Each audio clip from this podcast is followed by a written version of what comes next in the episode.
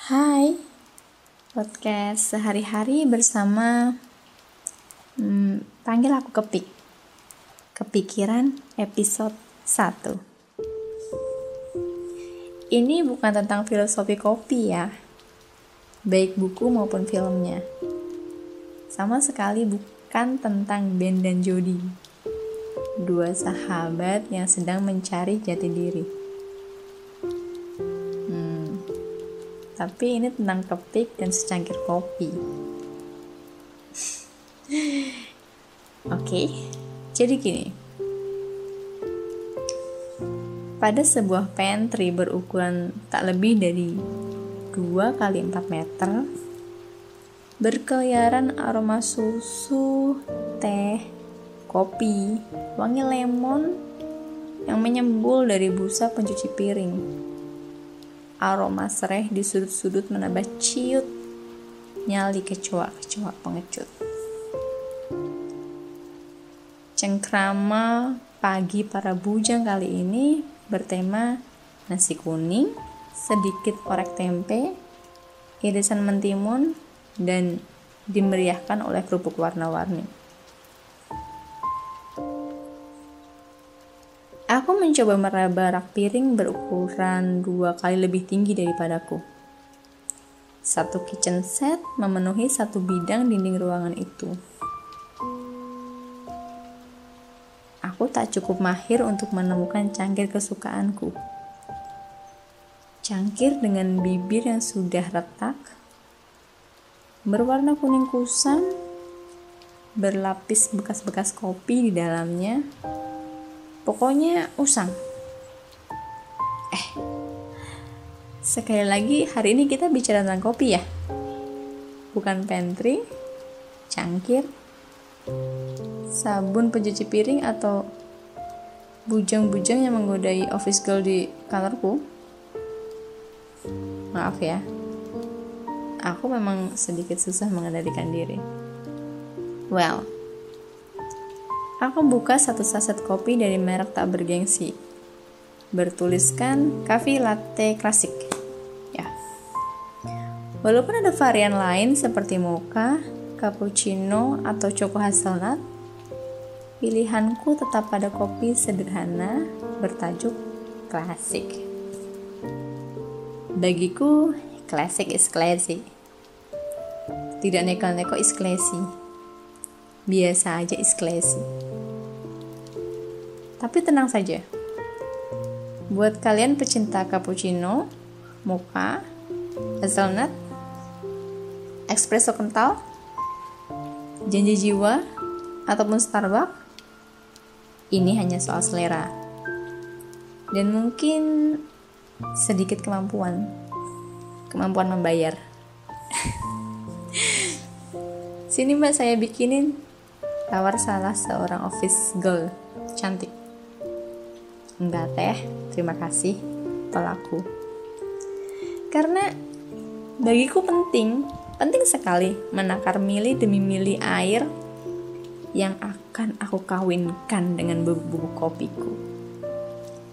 Aku pastikan airnya benar-benar panas. Penting bagiku untuk benar-benar melarutkan semua elemen-elemen itu. Mereka perlu bersatu hingga sulit molekul itu untuk dapat lagi bercerai-berai. Hmm, rasanya panas saja tak cukup. Harus sangat panas. Tidak boleh lebih dari 2 mili atau kurang dari 1 ml pun dari takaran air biasanya. Sekali lagi ini tentang pengetahuan akan selera diri, maunya diri bukan kopi yang pas dan enak menurut Mbak Office Girl tadi yang tentu sudah lebih dari lebih ahli daripada ini. Ya, aku membuatnya sendirilah intinya. Walaupun kecelakaan kecil sering terjadi. Kadang air yang tertuang dalam cangkir sekonyong-konyong nyelonoh masuk ke dalam cangkirku tanpa permisi dan tak terhenti. atau tanganku yang tidak membersamai pikiran bahwa aku sedang menekan tombol dispenser. Jadinya kebanyakan. Walaupun akhirnya tetap aku nikmati, berusaha dinikmati. Next, aku kembali ke kursi mejaku. Selain hening, selain suara keyboard orang-orang sedang mengetik balasan email, aku mengamati asap yang menyembul perlahan ke atas dari cangkir kopiku. Kudekatkan hidungku pada bibir cangkir itu. Malu-malu, tapi aku mau. Aku tersenyum.